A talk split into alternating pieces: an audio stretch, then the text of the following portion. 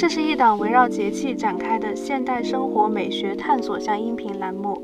我们在杭州，跟随二十四节气的时令流转，邂逅时节，也邂逅世界，认真生活，愉快聊天。茄子和青椒拌在一起，既有那个青椒的辣味，然后又有茄子的一个鲜甜，加上一些调料，比如说放香油呀，放点这个啊蒜末呀，特别好吃。就是可能是法国电影啊，大家都比较浪漫啊。很多人他可能就是在夏天也是去不同的地方去度假啊。对对。然后然后他们会发明一个一种关系叫做夏日情人。哦。就 是说这个夏天开始了，然后我跟你谈一场恋爱，然后夏天结束了，然后可能那个荷尔蒙就 消退下来了，然后就 say goodbye 那种。有点像那种 crush 那种感觉。对。好像现在的友情里面少一些牵挂在里面，我随时都可以联系到你，因为这个原因就没有那种牵挂在。我觉得牵挂就是什么，就是我心里在想着你，然后我也没有办法及时的让你知道，嗯但是我确实会实实在在的去花时间去想你，这种情感好像是没有了。同时，我们其实作为两个外地人来讲，呃，杭州的一个时节变化的一个意义，或者说。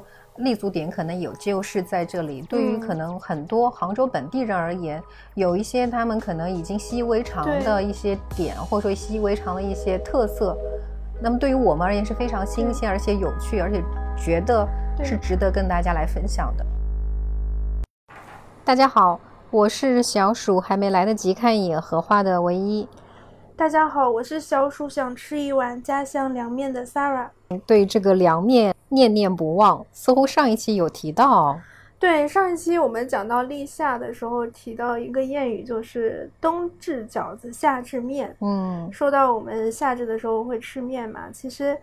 这个习俗第一反应让我想到的不是我们通常意义上面讲到的面，就是夏天会吃的凉面。嗯，但是好像在来到江浙之后，这种就是本地的这个凉面并没有看到哈。嗯，好像比较少。是，尤其是杭州这边本地的一个面馆里面，似乎没有主推过凉面。但是作为一个北方人，尤其是西北人，那么这么爱吃面的这这个地域的人的话，其实。在夏天的时候，也是会想尽办法去发明各种可口一点呀、酸爽一点的这种面食。对，前面你说这个凉面的时候，我就咽了一下口水。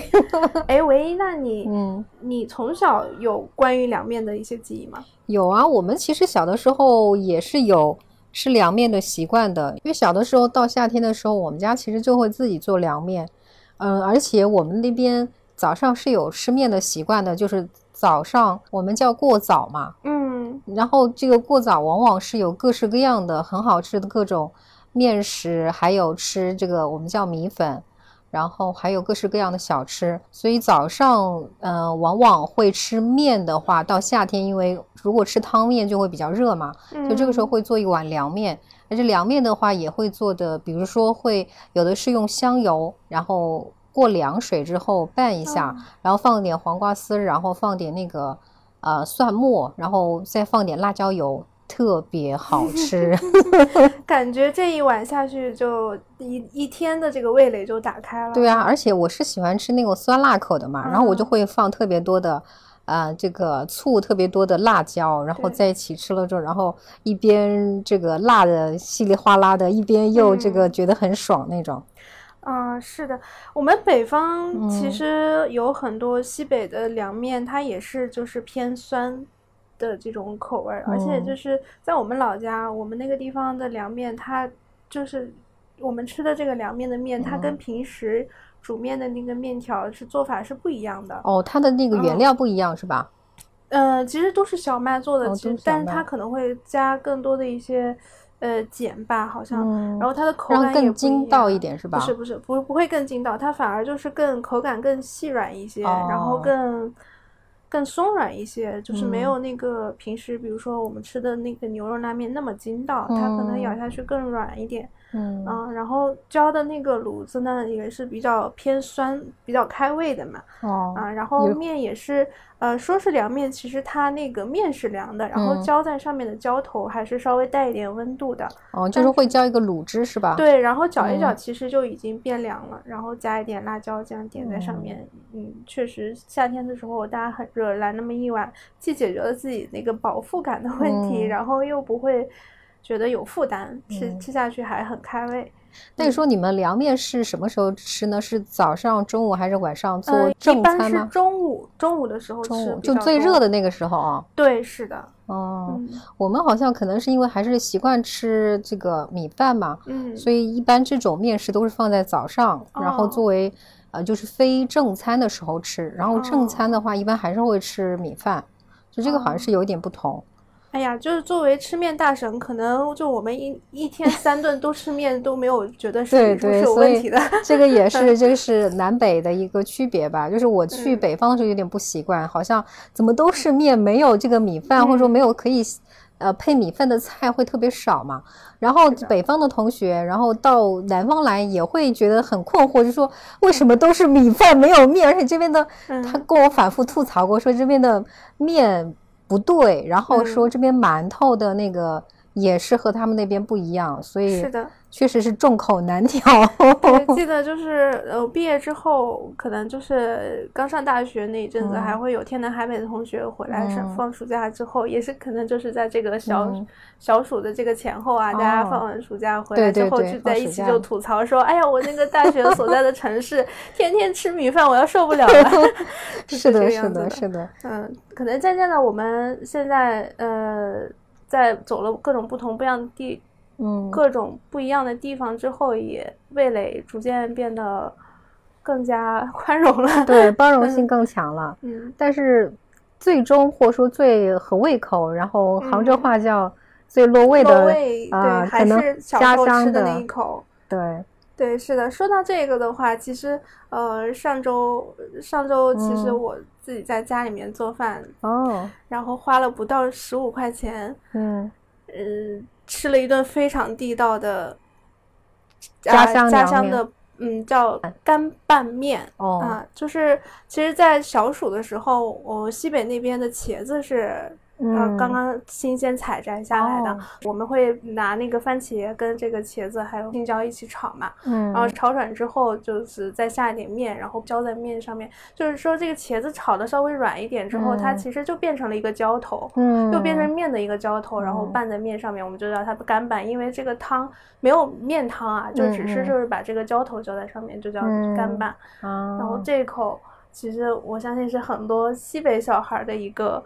非常家常的一个回忆，因为每每家每户都会做茄子，也是一个非常便宜的一个食材。对，就就刚好在小暑的时候，它是非常新鲜的。嗯，所以说这个味道时令的一个蔬菜。是的，嗯，所以说到这个干拌，应该是干拌面啊。嗯，我忽然想起来，我之前看过的一个美食节目，在南京那边有干挑面，哦，好像也是相类似，但是它浇头可能不一样。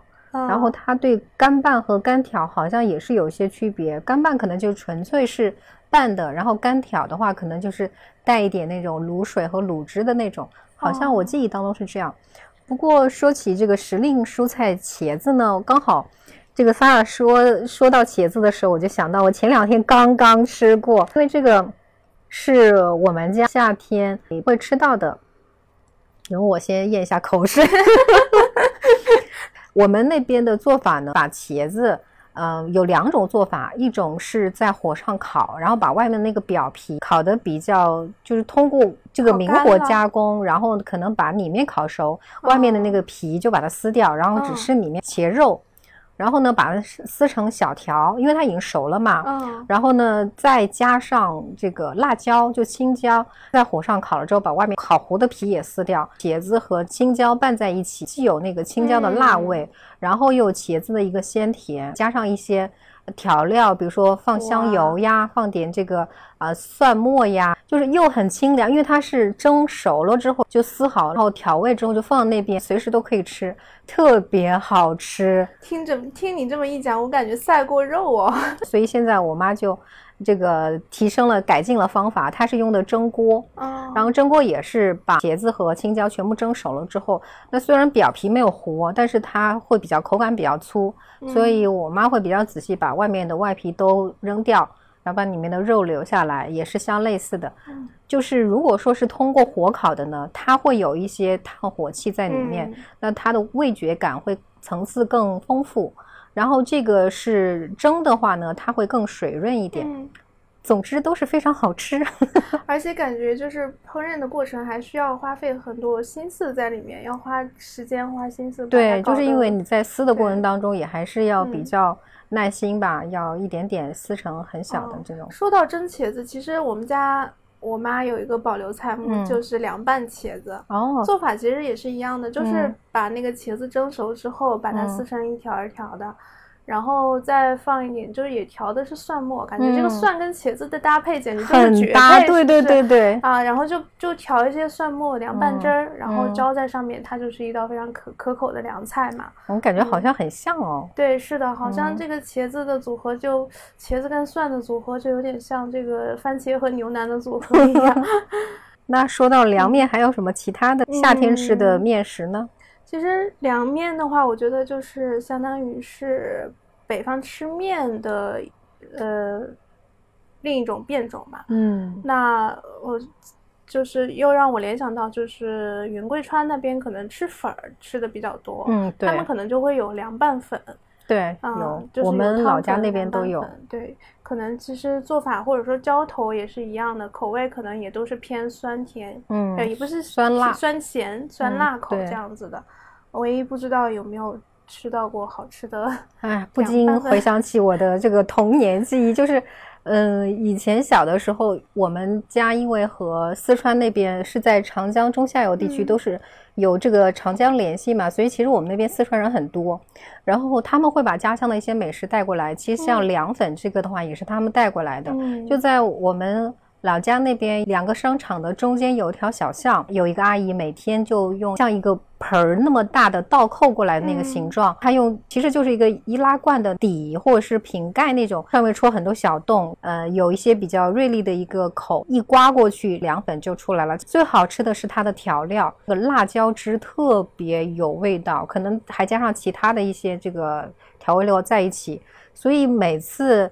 我经过那边都一定要去吃一碗，虽然也知道不太卫生，但是因为它摆在路边嘛，但是你就会觉得哎呀，真的特别好吃，所以我大概一直吃到，嗯，就是大学毕业，每次回去和这个小伙伴也都会专门找到那家去吃。哦，你说到这个，就是这个凉粉的这个制作和售卖的过程，让我想到就是我们老家那边也有类似的。做法，但是它那个粉儿不是凉粉儿，嗯，呃，它叫沙米粉。哦，沙米粉它其实是一种叫沙米的沙蓬植物做的那个，就是它它有那个植物有那个籽儿，嗯，然后它其实这种植物啊是长在这个沙漠里的，嗯，所以没准大家的那个蚂蚁森林里面就有这个东西，对，然后呃，就用这个沙米呢，然后可以把它。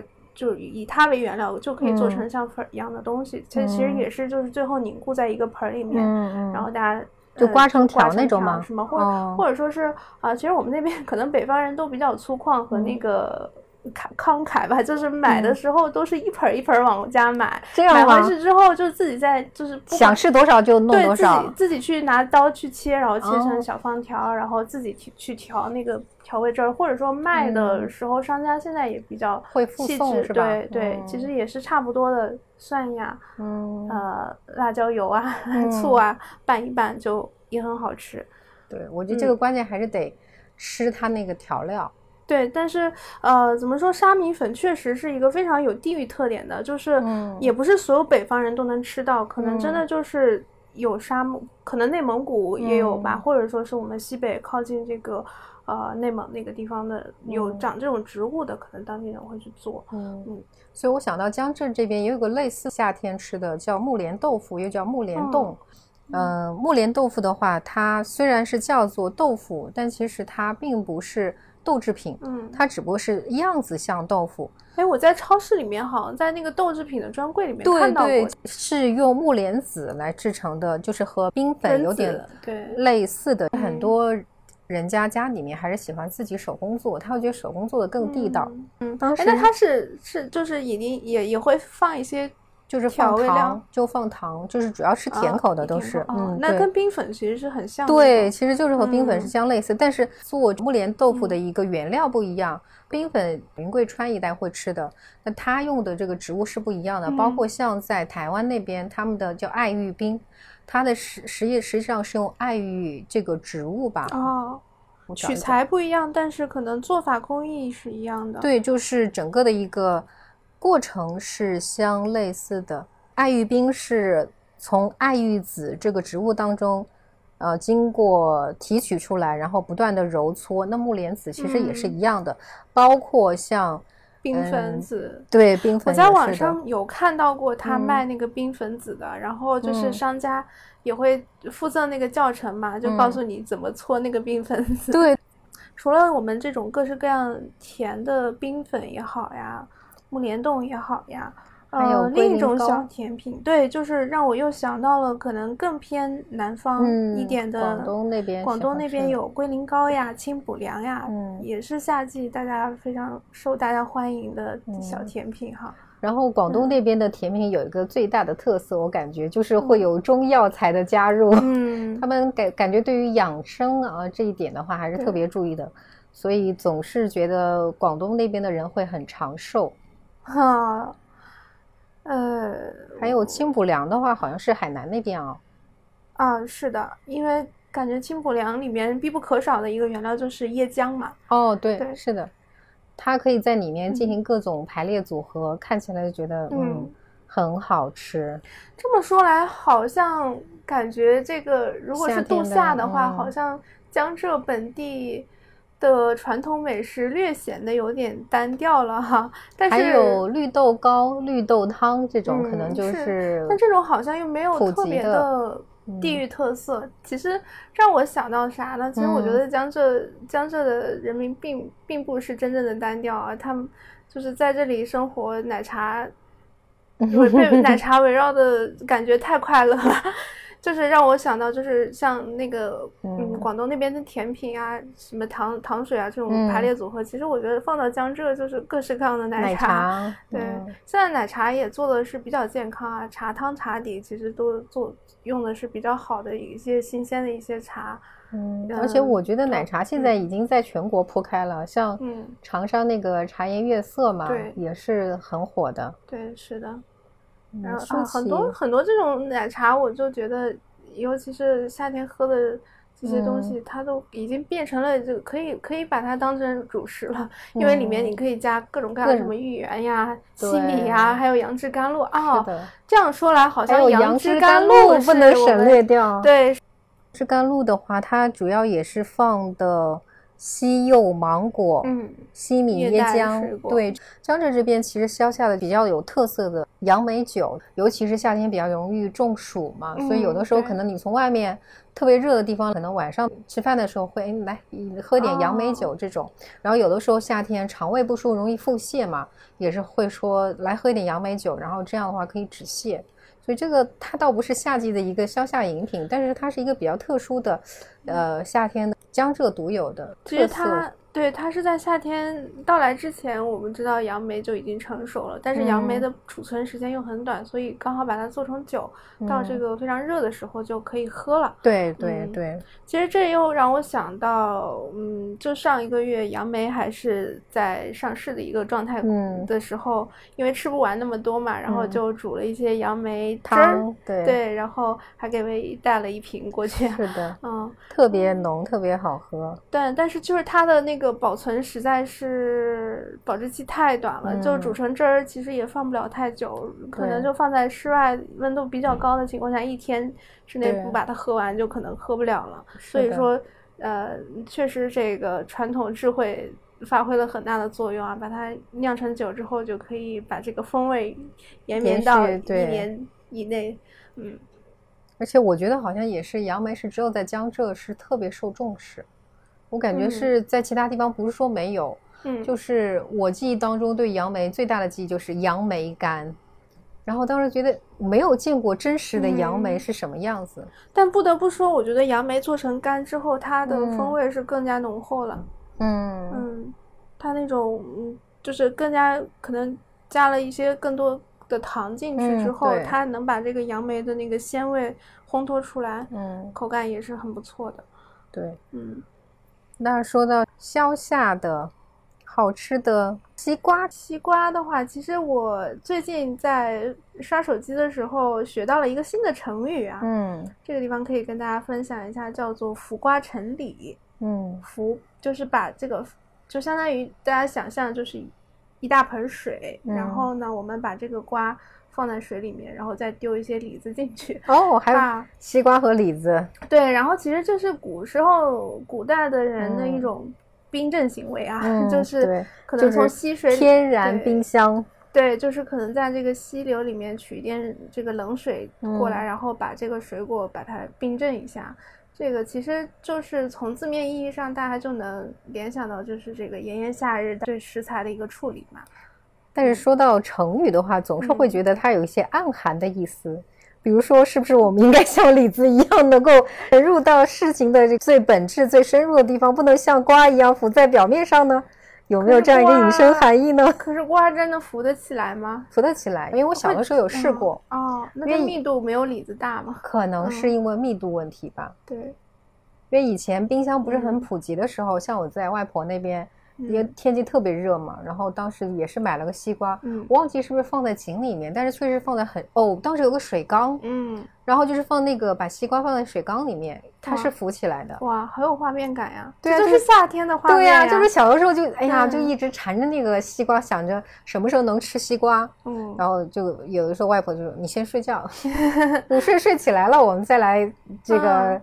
再来开西瓜吃，这个时候就心里虽然很期待，但是又不得不去先完成这个前面一个任务，才能进入到下面一个任务，就是很怀着期待的心情就睡睡觉去了。嗯，好像大家的童年记忆都特别的相似啊！你这么一说，好像确实大家的小的时候，一到夏天都是有这种就是午午休之后的有西瓜奖励这样一个回忆。对，然后我是觉得其实夏天是一个嗯特别开心，或者说。让人觉得很放松的一个季节，所以我四季当中最喜欢夏天，因为放假了呀。对，我就觉得到我的这个感觉是夏天才是一个，比如说可以去放松，可以去干自己想干的事情，谈谈恋爱、旅游。我觉得这个是，但是往往人家描写都会是春天的时候怎么样？觉得春天好像乍暖还寒，好像并没有这样一个想法。夏天好像才是属于。这种这种青春气息扑面的感觉，就是我前两天坐公交车的时候，刚好就是在路上看到啊，这个一对年轻的穿着校服的男女在一起，这个卿卿我我，哎呀，觉得青春好美好，感觉哦，是 放暑假的时候了。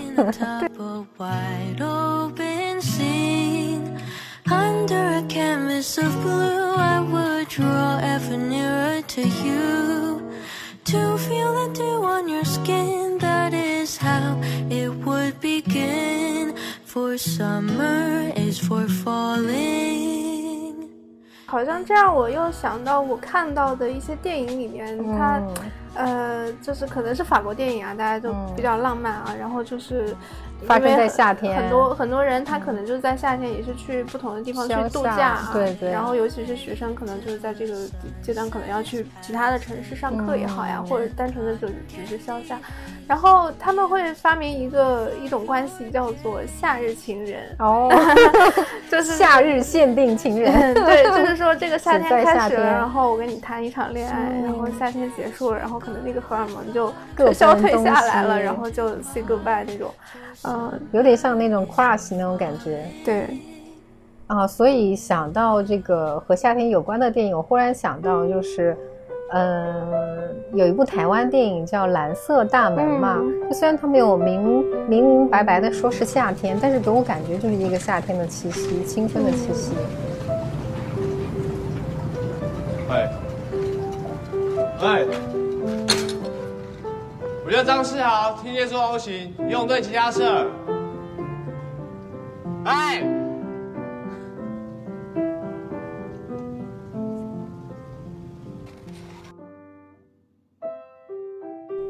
是的，其实。呃，我刚才描述的那个，其实也大多数出现在就是我看到的一些夏天的电影里面，呃，像我印象中比较深的就是以，请以你的名字呼唤我，他去，就他其实讲的就是发生的就是在那个。呃，大学生啊，包括这个大学教授，他们在这个盛夏的时候去这个意大利小城度假，这样非常炎热的夏天发生的一个很刻骨铭心的感情。这个片子也是非常有名。前面我刚刚在 Sarah 的一个帮助之下，在他的这个半睡半醒之间把这个片子 看完了，然后一边看一边不停的在问他说啊，这个是为什么会这样？然后后面会怎么样？然后抱着极其好奇的心情。然后最后知道他沉沉睡着，然后我就把片子看完了。我要解释一下，我要辩解一下，我狡辩一下，就 是我我睡着，我睡着并不是因为这部片子不好看，相反是因为它太好看了，我已经看过无数遍了，所以 所以说陪着唯一看的时候，可能就是炎热夏日，我昏昏沉沉，然后就睡过去了。其实 Sarah 是对这个片子极其喜爱的，非常强烈推荐我一定要看。其实我已落后于大多数人的一个观影时间，我知道这个片子一一直知道这个片子很有名，或者说拍的很好，他一直没有机会看。那唯一你觉得这部电影里面，呃，给你最大的感触，或者说让你觉得很有夏天特征的一些情节是什么？我觉得其实对于我而言，这里面。夏天气息最浓烈的，其实是那些青春的面庞和那种，呃，无邪的笑容，这种扑面而来的这种气息，我觉得是夏天的气息。嗯，就是你在夏天的时候，尤其在呃少年或者青年的一个夏天，它是最无忧无虑的，或者说是呃没有任何羁绊的。嗯，那它不带任何这个沉重的东西。嗯。所以虽然有一些小纠结，啊，这个小小的冲突，但是它依然是以光明和美好的。嗯，这让我觉得不得不佩服这个导演选角的这个慧眼哈。甜茶的这个，嗯，确实他的这个形象塑造的非常成功，就是那种夏夏日少年的那种感觉。但是我一直是觉得西方的男性或者西方的少男少女他们。或者说，大部分的西方人，他的一个总是，或也不能说总是，就是感觉他们会拥有更加无邪和无负担的这种笑容。就你看他笑，就会打心底里那种没有任何负担的笑。但是我看我们的 同年龄的国内的这个少男少女，你就会很难看到这么无忧无虑的笑容。当然也有，但是会很少。就是至少我觉得，我我们当时那个时候是。很难有，就是可能因为有各式各样的要求在那里。是，好像即使是我们的暑假，好像也要面临着很多的补课、补习班，然后兴趣班什么的。嗯，所以，但即使这样，好像我们也会说，哎，我们童年有夏日回忆，有是快乐的这样一回事儿。对，肯定也会有快乐的片段，但是好像就是说，我们的快乐是在。是带有一些负担的快乐，嗯，就他们好像是那种无忧无虑的快乐，是打心底里的快乐。当然，这可能是表面的一个呈现，当然也不能否认，确实在这个片子里面也能看到，就是在这个夏日当中，虽然也有快乐，但是也给了给他带来一些呃沉痛和更深刻的一些体验。我总是有一种感觉，就是夏天。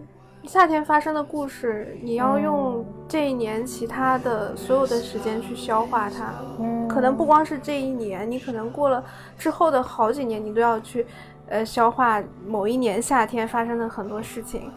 呃，那可能是因为很多重大的事情都发生在夏天，是这样吗？有可能，就是，呃，我也在想这个原因，就是为什么好像我们记忆中比较重大的事情，会觉得是夏天会出现的。频率比较高，也可能是因为我们在夏天的时候可能是处于一个度假的状态，或者是休息一个状态，或者是出走一个状态。然后我们是周围接触的人可能会发生变化，然后我们可能所见所感可能都是跟日常不太、不太日常的东西。这些东西是能激发出一些新的变化故事来的。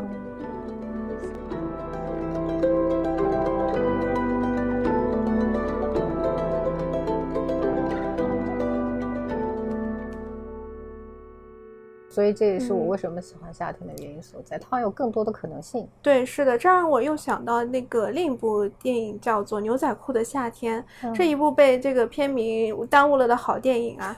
然后其实而且非常推荐给就是年轻的妹妹们去看，就是可能是嗯高中毕业或者是上大学，然后。这这处于这种就是人生波动阶段，或者说情感波动比较激烈的这个阶段去看，因为它讲述的就是几个好闺蜜，然后她们也是在放暑假了之后，她们各自的一个度假的一个生活，然后那可能每一个女孩子身上都会发生一些新的故事，然后发生了之后，但是她们有一个很很奇神奇的连接点，就是她们都有一条。那个牛仔裤，然后这条牛仔裤是什么呢？就是这几个好朋友，他是轮流的穿，因为这牛仔裤就是喜欢穿牛仔裤的女孩都了解，就是说很难买到非常合身的牛仔裤。但是非常神奇的就是，他们三个应该是三个人还是四个女生，嗯，身材完全不相同，嗯，但这样，但是这条牛仔裤都非常适合他们四个人，所以就是他们把它当做是一个吉祥物一样的东西，就是说，比如说自己遭受到一些小厄运啊，或者说。就是需要一些什么护体的时候，就会说：“哎，快把牛仔裤给我寄过来。”是类似这种，就是通过一个牛仔裤连接了四个人，因为他们平时在上学，然后暑假都都是在不同的地方，但是他们通过通信，通过这条牛仔裤，然后心是彼此连在一起的。然后四个人的故事又是不一样的，但是又通过这个这个连接，把各各自的一个心情和这个各自的关爱、友情就是这样传递。下来，所以说这部电影真的很好看。嗯嗯，我已经被 Sarah 反复安利过了，而且我觉得这个故事也很有意思。就是说，你很难想象在当下的中国会发生，因为现在我估计没有人写信了，写邮件都已经很少了。对，然后可能就是一句话、两句话，就是通过这个微信的消息去传递。嗯。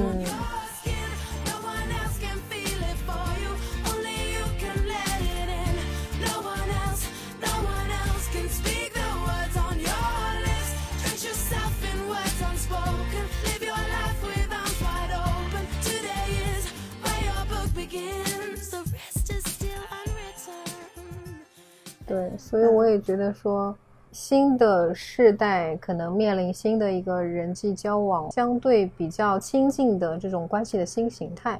嗯，就是它当然可以很紧密的维系起来，因为比如说可以视频呀，可以语音啊，但是另外一个层面的话，你却更忽视了面对面的线上沟通之外的实际的一些接触，可能会被忽略。就觉得哎，我们反正线上说好了，或者说到时候我们可以视频呀，但是可能会。不太珍视每说能够线下见面的机会，或者说面对面，嗯，可以坐着聊天、一起玩耍的这样一些机会。嗯，说到这个，其实呃，唯一这个挑起来这个话题，让我有一种体会，就是好像现在的友情里面少一些牵挂在里面。嗯，就是我知道我的朋友可能。跟我已经不在同一座城市了，然后我们曾经很好很好，然后现在因为生活没有交集了，然后渐行渐远。但是好像觉得我随时都可以联系到你，对对。但是就所以因为这个原因就没有那种牵挂在。我觉得牵挂就是什么，就是我心里在想着你，然后我也没有办法及时的让你知道，但是我确实会实实在在的去花时间去想你。哎，他现在在。干什么呀？可能就会动笔写一封信，对，然后说是的，然后就是把这个这段没有在关系内部两个人共享的时间里面，但事实上却在牵挂着另一个人，这种情感好像是没有了。对我忽然想起来，我的发小，就是以前我在大学的时候是一直和他通信的，但是后来比如说有了 QQ。然后后面手机普及了之后，就我们就说，要不然我们就那个呃 QQ 上聊，要不就是那个打电话吧。结果没有通信之后，反而就断了联络了。这个其实就是感觉很可惜。但是你也知道，就是因为不在你的这个生活圈子之后再去维系，尤其是在当下这样一个嗯，就是大家都很忙的，或者说时间特别紧凑的一个状态之下，就。你有太多更重要的事情就涌在你的面前，你必须得可能把重要级别最高的事情排在前面，然后可能再对往下去做其他事情的时候，因为不但会有更紧急的事情涌到你的面前，所以这个时候你反而会失掉了。哎，可能我在呃之前给他定期会写信，然后会呃定期跟他沟通。哎，大概我看了什么书呀？然后有这个大学生活有哪些这个有意思的呀？或者说有哪些呃不开心的、开心的事情？所以好像有点像我们这个有。木心的一个诗里面说的这个从前这个车马慢的感觉，对，是的，尤其是夏天啊。好像不光是这个爱情发酵的会比较浓烈啊，但是我觉得其实也是很容易结成这个友情的一个阶段，因为好像感觉就是，比如说我们童年的时候会有一些夏令营的活动呀，会有一些旅行活动呀，在这个过程中就是会认识新的朋友啊，这个这个这种集体活动会比较多，因为户外大家活动也比较增多了嘛，是的，就是好像很丰富，夏天就是就像就像它这个。本身的一个自然的一个状态一样，就是万物都很热闹，对，好像都是一个活动也很热闹，蓬勃的那种感觉。所以说到夏天，那我们其实夏天分不同的阶段，嗯，呃，在我们这个小暑的一个时刻呢，它其实和我们夏至的时节又不太一样了。其实前面我和 Sarah 聊的时候，Sarah 就说，好像夏至和小暑没有什么区别，不都是夏天吗？呃，后面我再去看到小暑的三候的时候，其实就发现了一个区别。小暑的三候是一候温风至，二候蟋蟀居雨，三候鹰始至。那这三个物候的话，我们其实可以一个一个来看。首先是一候温风至，这个时候其实讲的就是在小暑的时候吹的风啊，它和我们夏至的时候风是不太一样了。我不知道 Sarah 有没有感觉，因为刚好在小暑之前、夏至之后那段时间，其实下过一阵雨。那个时候，这个雨后，尤其是晚上，它吹的风是凉风。那时候，甚至有的时候你会觉得，哎，好像有点凉意，得穿一条这个长裤，或者外面披件衣服。但是等到这段时间就接近小暑的时候，慢慢慢慢，你会觉得，即便是下过雨后，那这个风吹的依然身上是热风，就是没有那种。凉凉的感觉，所以已经宣告我们的这整个的一个季节已经由夏天刚刚到来变成了小暑的一个感觉。但是我我明显感觉就是好像，因为嗯，之前在北方其实会明显的感觉到有风吹过来，但是其实，在江浙这边风都不是很明显，风 太温柔了，对，然后就会觉得啊有风吗？然后就唯一说的时候我才。嗯，又在仔细的回忆说啊，我到底有没有好好体会这个在江浙生活的过程中，然后这个自然界的这个风，确实好像是一个很容易被忽略的一种。它可能是一种徐徐吹来的感觉，它就不像可能北方那种就是刮过来的感觉，所以会有一个体感上的不一样。对，嗯，小暑的二候的话是蟋蟀居壁，又叫做。蟋蟀居雨，这个时候的话是讲到了蟋蟀。我不知道大家对蟋蟀有什么印象？蝈蝈吗？不是，对，就 是北方的蝈蝈，也叫蛐蛐儿。所以我感觉我对蟋蟀和蛐蛐儿的印象是在秋天，它才会有存在感，就会有这个秋天的晚上的时候会突然听到蟋蟀的叫声。那我想，为什么会小暑的时候出现啊？后来我才明白，就说这个时候其实是蟋蟀刚刚生长的时候，因为它比较小，所以在这个时节，它还在幼儿园，不想出去，对，不想出去晒太阳，太热了，它承受不了。它要么是居避，要么是这个居雨，它往往是藏在一个角落里面，然后乘乘凉，等到长大了之后才慢慢向外活动一点。等到秋天的时候，天气渐凉，那么就是它的一个季节到了。长壮了可以出来活动了。等到这个小暑三候的时候，因始至，这里其实讲的就是我们在城市里面可能比比较少看到的，但但是在野外应该能看到，就是呃，这个老鹰开始要学习去捕猎了。哦，我们常说鹰击长空，其实就在夏天的时候。好像我们都觉得，哎呀，这么热啊，是要躲在空调房里面休息了。但是老鹰的话并没有避暑，但是它是在这个季节 在拉练，是吧？夏练三伏。这个时候，在这个季节，鸟类像老鹰的话，它其实也是居安思危的，因为在秋冬季节的时候，啊，食物会变少。在如果不在这个夏练三伏的话，很有可能后面啊，这个秋冬季的时候会饿肚子。鸟类它对于时令啊，它有一个预见或者说居安思危吧，因此我们往往很多时候这个时节的一些三候都会提到鸟类，呃，是因为它们是得气之先，能够感受到或者说对于季节的一个变化，它们是最敏感的。嗯。是的，就是非常明显啊！一到夏天之后，其实我觉得就是季节最分明的就是说这个鸟鸣。嗯，春天的时候真的是哇，不要太热烈，对，随处不在的这种各种各样的鸟叫声啊。然后一到入夏，你就发现，哎，这窗外的声音怎么就换了一个音色呢？就变成了相对来说比较单调的这种蝉鸣声啊，或者是蛙叫声。嗯，蝉鸣和蛙叫是。夏天的标配，尤其是蝉鸣，真的是不分白天黑夜，就感觉好像，呃，就是楼下的这个树上面，不知道是栖息了成千上万只，可能它那个音效的效果达到那种，就是真的是吵耳朵。对 它，而且会有的时候形成一种复调共鸣，你知道吗？有的时，有的时候是这这边的树叫了之后，另外一棵树开始叫；有的时候它们是同时叫，有的时候是一边叫了一边停一会儿，然后又叫。对，所以说，我记得去年好像我有一个记忆，就是我忽然在夏天的某一天，我睡不着了。嗯，我想呀想，到底为什么睡不着呢？就忽然发现，好像已经立秋过后的多少天之后呢，没有蝉鸣了。嗯，然后没有这个噪音之 后，我反而睡不着了。其实说起知了，我想起来这个蝉的话，就是前两天刚好和我爸妈在那个河边散步嘛。然后这个就是在书边上那个知了，他们叫的很大声嘛。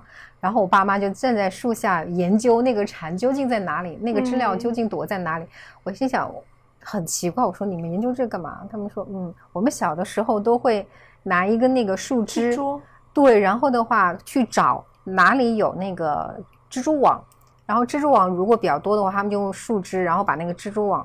就缠在这个树枝上面，比如说有个分叉的那个树枝，然后上面缠把那个蜘蛛网缠得很密了之后，然后去粘那个知了，然后是他们小时候的一个夏天的一个游戏，所以还觉得嗯，好像和我们 已经有一定距离，但他们依然还会记得，就是看到听到知了叫的，他们第一时间会找嗯在哪里，就是感觉下一步就马上要去粘它们。哎，这个粘知了可能是就是男孩子们可能玩的比较多啊。我想到就是我小的时候，他会有那个就是。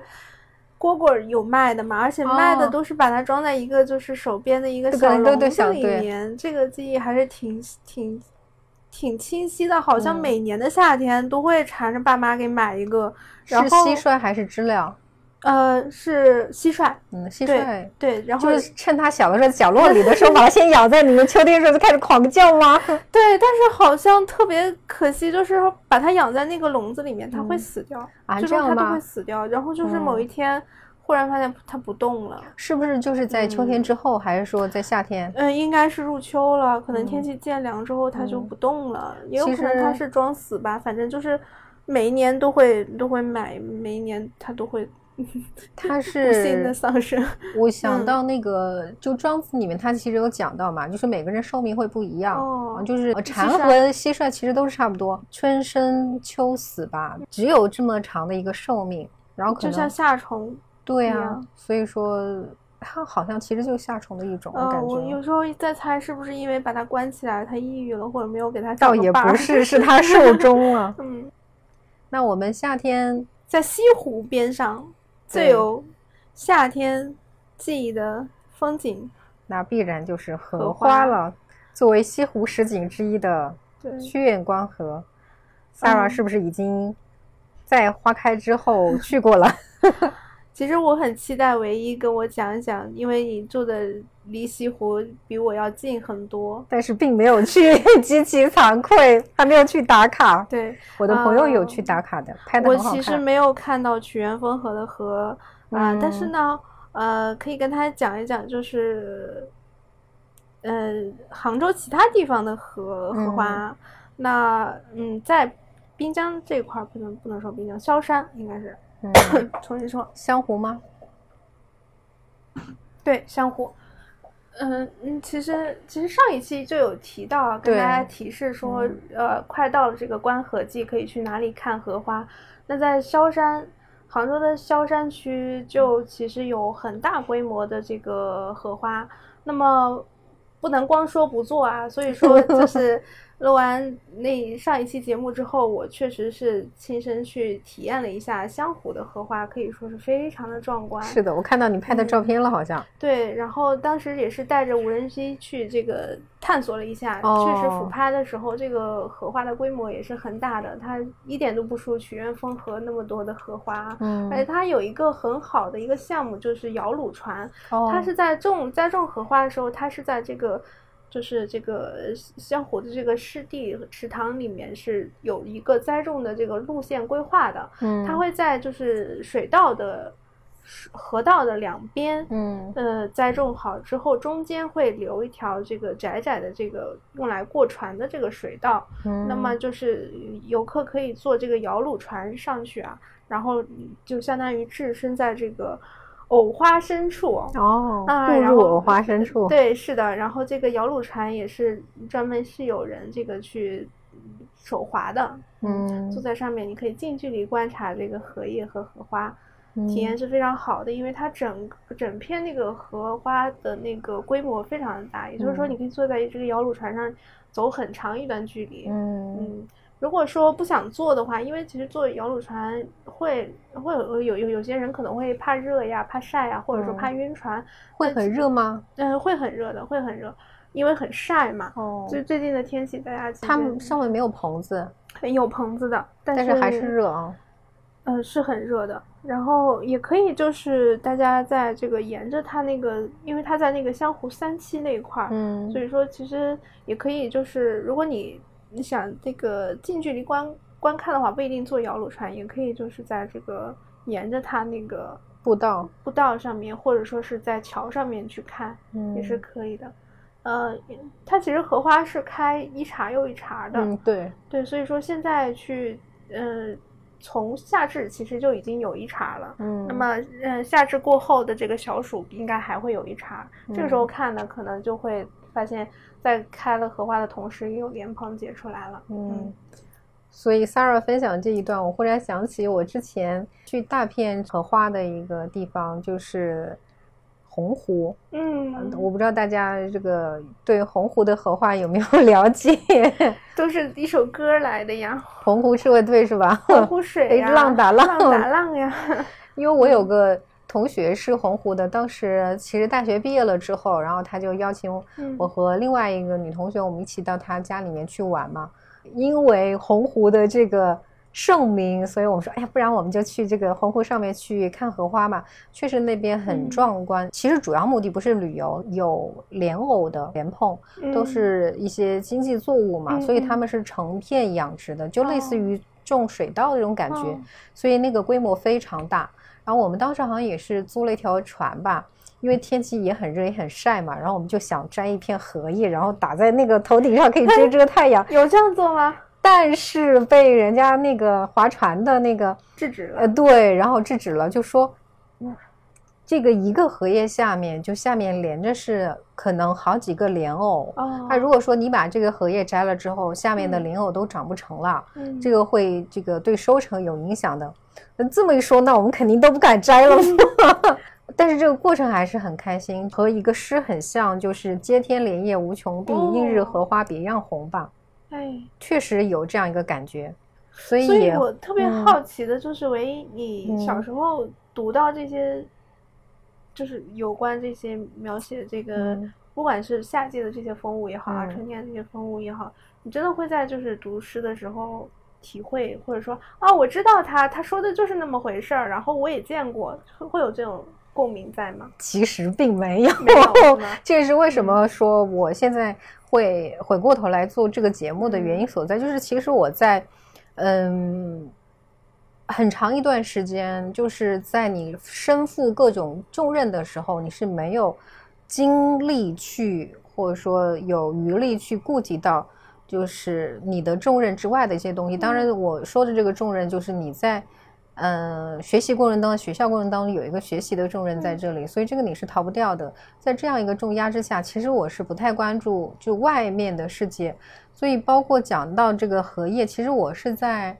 呃，长江中下游地区的话，它的一个风光和气候是和杭州很类似的。嗯，那其实我是，当然也可以是，也可能是跟这个呃地方的一个环境和这个特色有关联。就是我们那边可能更多的是比较注重能够产出经济效益的，包括我自己也没有去注意到，有的时候是会遇到一些风物，比如说公园里面结了枇杷，会觉得哎好稀奇，但是你不会觉得它是能吃的。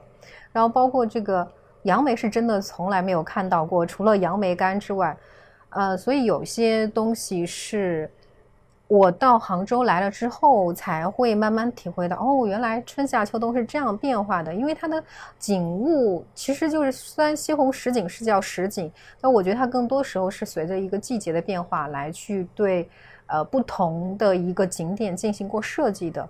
所以这种用心的话，呃。当然，一方面可能是因为旅游，但是其实它是有一个历史的传承的。因为对于西湖的话，啊，是有一些文人不同的呃朝代的人，他们累积下来的，所以这个也是我觉得西湖的一个文化意蕴所在。它可能不不单纯只是一个景点。唯一说的时候，我在疯狂点头。就是其实我在问这个问题的时候，我是也是有答案的。就是我觉得。嗯，就是谁都告诉我，哎呀，古诗词多美多美。但是小的时候根本没有这样的体会。但是我在想，如果我小的时候就是生活在西湖边上，是不是这种体验就更加丰富了呢？就是好像不见得。嗯，因为我有跟杭州这边的朋友聊过，嗯，因为他们好像，我就觉得大。大家可能都是有这样一个共性，就是你会对自己熟悉的地方、熟悉的东西，甚至熟悉的人习以为常，嗯，然后你会忽略它的一个美，或者说它的一些特殊性。那直到就像我前面其实有说过，就只有你离开了故乡，你才再返回归，对你才真正拥有了故乡。对，是的，可能这种这种诗，它诗词，它也是一种，就是我们传统这种文化的一种召唤。嗯，同时，我们其实作为两个外地人来讲，呃，杭州的一个时节变化的一个意义，或者说立足点，可能有就是在这里。对于可能很多杭州本地人而言，有一些他们可能已经习以为常的一些点，或者说习以为常的一些特色。那么对于我们而言是非常新鲜，而且有趣，而且觉得是值得跟大家来分享的。是的，我始终觉得好奇，这是一个值得我们去好好保存的一个人性吧，或者说一个特点。对，尤其是在地但是不是本地人的一个视角，它可能会就是让我们更敏感的去感知一些东西。所以说，我们这个又回到说，我们这个节目定位叫做 啊美学探索类节目，嗯也是就是这这种好奇心在驱动着我们。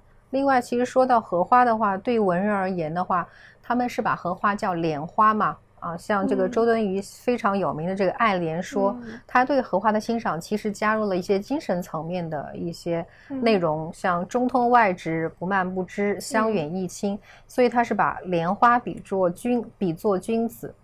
嗯，而且，呃，呃，就是我们因为看到很多佛教的这些元素里面，也有这个莲花呀、莲蓬啊、莲台呀这样的一些东西。这个好像，嗯，是在佛佛教从西方不是从印度传进来，渐渐的就是国人赋予的一些物象，还是说它在早在传进来之前就有了呢？这个我还真不知道，但是确实可能是和这个莲花它的一个植物特性吧，就是每年荷花会开败嘛，嗯，但开败了之后看起来它好像是一个残荷，都是干枯的，但是它虽然是花败了，但是根它依然在，嗯，而且来年的话它可以再复发，嗯，所以这个我们的这个佛教里面用莲花的这个意象比较多，可能也是和它这种。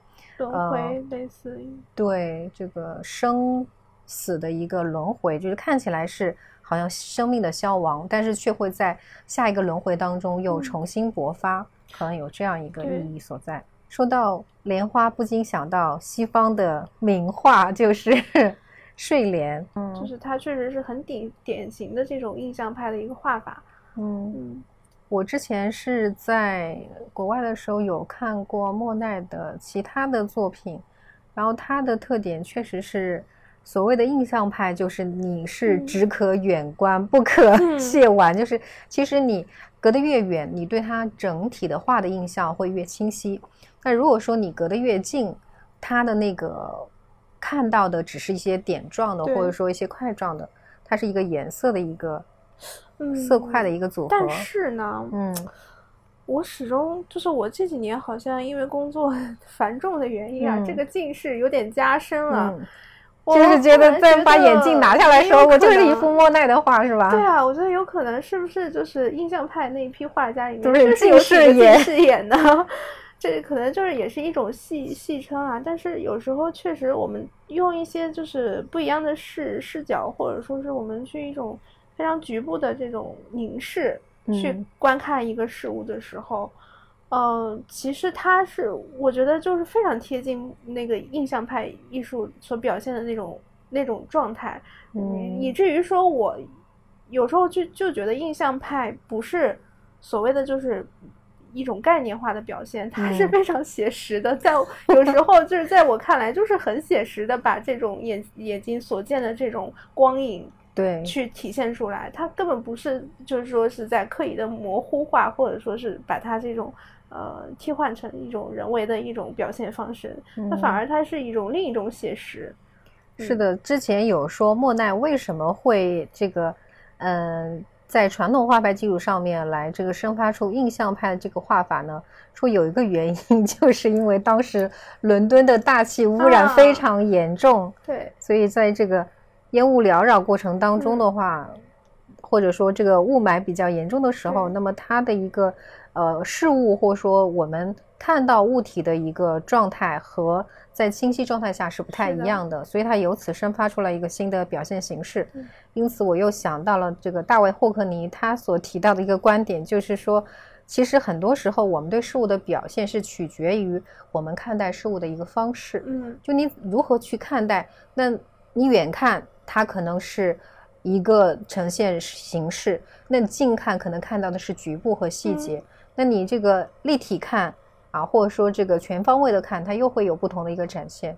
是的，所以就包括 包括我们绘画技法里面也也有这种各种各样的透视嘛。嗯，它其实也是不同的一个视角所呈现出来的这种不同的一个观看方式。嗯，所带来的这种不同的一个绘画绘画的技法。对，所以我觉得艺术有意有意思的地方就在这里，就它没有一个一定之规，就是。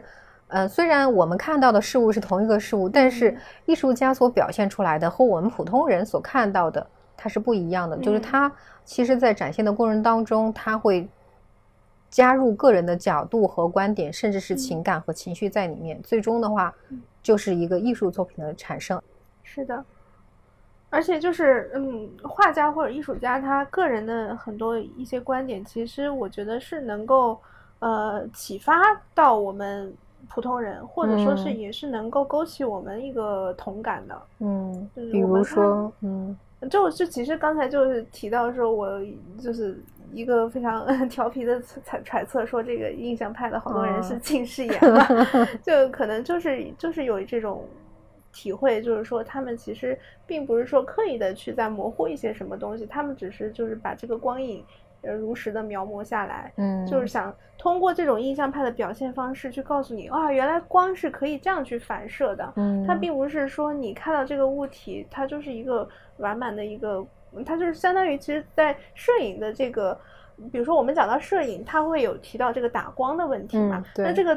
灯光是直从顶光下来，还是侧光下来，还是底光打上来？它不同的这个光，那包括还有光的一个柔和度，嗯，还有还有说就是它光的这个角度啊，还有颜色色色温，光的色温，这些都其实是影响你观看这个物体给你带来这个观感的非常重要的因素。对，这让我又想到那个我们对香味的一个。感知、感知和感受，呃，这个可能也是又又是一另一种就是差异，就是说其实不同的人他在感受这个香味的过程中，他他给他自己带来的感受也不一样。对。但是而且不光是这个感官啊，就是说我们确实有实实在在的这种就是细胞能够接收到这个接收和处理这个香气气味的这个信号的这些呃生理的东西。那那其实很多时候，一个味道还能勾起你的回忆。对，就是说你在某一个环境下面，你第一次嗯闻到了这个香味，可能之后再去闻这个香味，你就会勾起当时所在所所处的那个场景嘛。嗯，所以说这个让我觉得非常有意思啊。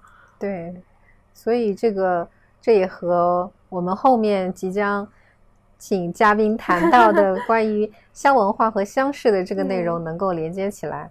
那么香它是一个立体的存在，那可能除了我们这个通常觉得的是一种气味的存在之外，它可能有一些复合的，包括它带带来一些空间感的一个感觉，以及它在日常生活当中的一个非常强的存在感。就虽然大家不会感受到它的存在，但其实它是无处不在。比如说你去一个地方啊，可能这个里面空气好不好，或者说啊，你可能和啊，你这个特别心仪的人 走得越近的时候，你能够闻到，哎，比如说他身上喷的好闻的香水味啊，或者说就是像这个有一首流行歌唱的这个身上的这个什么淡淡烟草味 这种，所以这种味道的或者说这个存在或者香香的这个存在的话，它。的重要意义，我觉得它就好像空气一样的。这让我想到，我觉得它就是在语言系统之外，其实有很多东西。那音乐是一块，但是音乐其实我们有足够的重视到它，或者说是注意到它。嗯。那除了音乐还有什么呢？那就凡是我们感官能接触到的，其实都是都是在语言之外一个很大的另另一个可以就是去感知和呃探索的一个空间。对。那嗅觉这一块儿，那我们能闻到的一些香味、气味。其实是，就是又是在语言之外，嗯的另一种表达。对，所以呃，文人调香或者说熏香的过程当中，那有的时候古人是在用香来和精神世界达到一个接近，所以这个也是很有意思的地方。受节目时长所限，关于香文化和香事的内容。我们将放到后面的节目，同大家一起来探讨与分享。好了，不知不觉，本期节目就到此告一段落了。这是我们利用业余时间录制的一档播客。如果你喜欢，请关注我们的播客，并转发给你的朋友们。期待听友们在评论区留下你们的宝贵建议。另外，在关注时节的同时，我们也会不定期更新一档新的节目《乌斯怀亚》。在那里，我们会分享更多阅读和思考，欢迎听众朋友们同步订阅收听。那我们下期大暑再见啦！再见。